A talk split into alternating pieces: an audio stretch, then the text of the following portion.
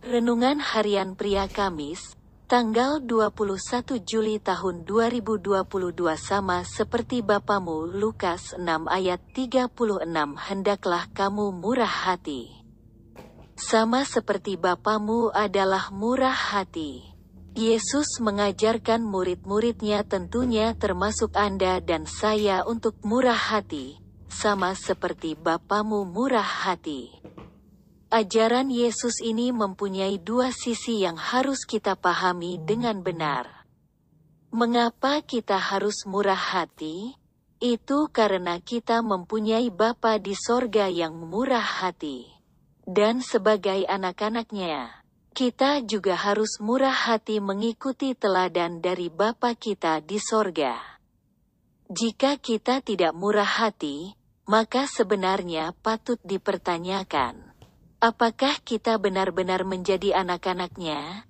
Karena jika kita menjadi anak-anaknya, maka sudah ada karakter murah hati di dalam kehidupan kita.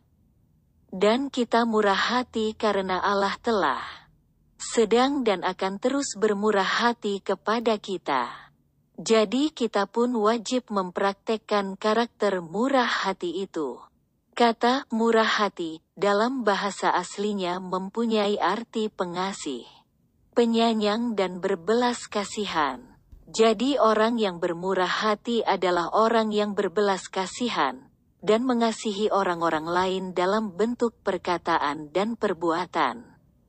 Mereka akan peduli kepada orang-orang lain dan memberi pertolongan kepada mereka yang membutuhkan pertolongan. Orang yang murah hati tidak mementingkan diri sendiri dan tidak pelit. Pasti ia akan berbagi dengan orang-orang yang membutuhkan. Marilah kita praktekkan karakter murah hati ini kepada orang-orang lain, khususnya mereka yang membutuhkan pertolongan. Sama seperti Allah bermurah hati kepada kita, maka kita pun wajib bermurah hati kepada orang-orang lain juga. Refleksi diri, apa yang firman Tuhan katakan kepada Anda? Bagaimana kehidupan Anda dengan firman Tuhan itu? Catat komitmen Anda terhadap firman Tuhan itu. Doakan komitmen Anda itu, pengakuan iman. Di dalam Kristus saya mengalami kemurahan hati Allah dan saya juga membagikan kemurahan hati Allah kepada yang lainnya.